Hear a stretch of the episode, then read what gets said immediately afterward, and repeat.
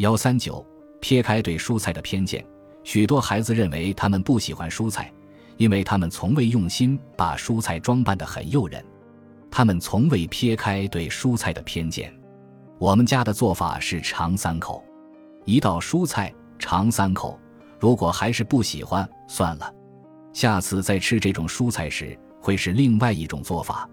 我们发现，孩子尝三口后不会觉得吃完这些蔬菜很难。还有，把你的蔬菜吃完就好这种说法，已经与我们现在看待蔬菜的观念不吻合。吃有营养的食品很重要，这是为了我们的健康，而不是为了得到犒赏的甜食。如果你需要先吃难吃的食物，然后才能吃好吃的，那么这种观点无疑是自欺欺人的。抗癌饮食颠覆了这种观念。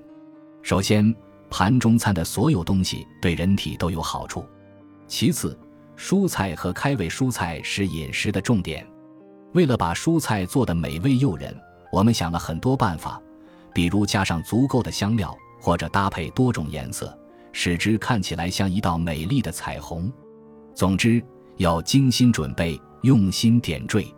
做好的蔬菜不必看起来像是罐头蔬菜，即使是蒸熟的蔬菜，也可以配上新鲜的香草，再撒上少许橄榄油和新鲜的胡椒粉，秀色可餐。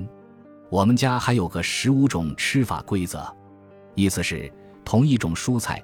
我们要有十五种吃法，不同的形式，不同的风格，不同的做法。蔬菜的日常做法，准备一日三餐是件费力的事情。分享一个实用的诀窍：做蔬菜时选择三种，一种需要备菜，另外两种不需要备菜。吃饭要有两三种蔬菜，备菜时多备一些，第二天再吃。早餐和鸡蛋一起吃，中餐做蔬菜沙拉吃。晚餐放煎玉米饼里吃，要把盘中餐装扮成美丽的彩虹，保证每天都吃十字花科蔬菜、豹子甘蓝，需要提前准备。一边看电视，一边清洗切菜，轻松搞定。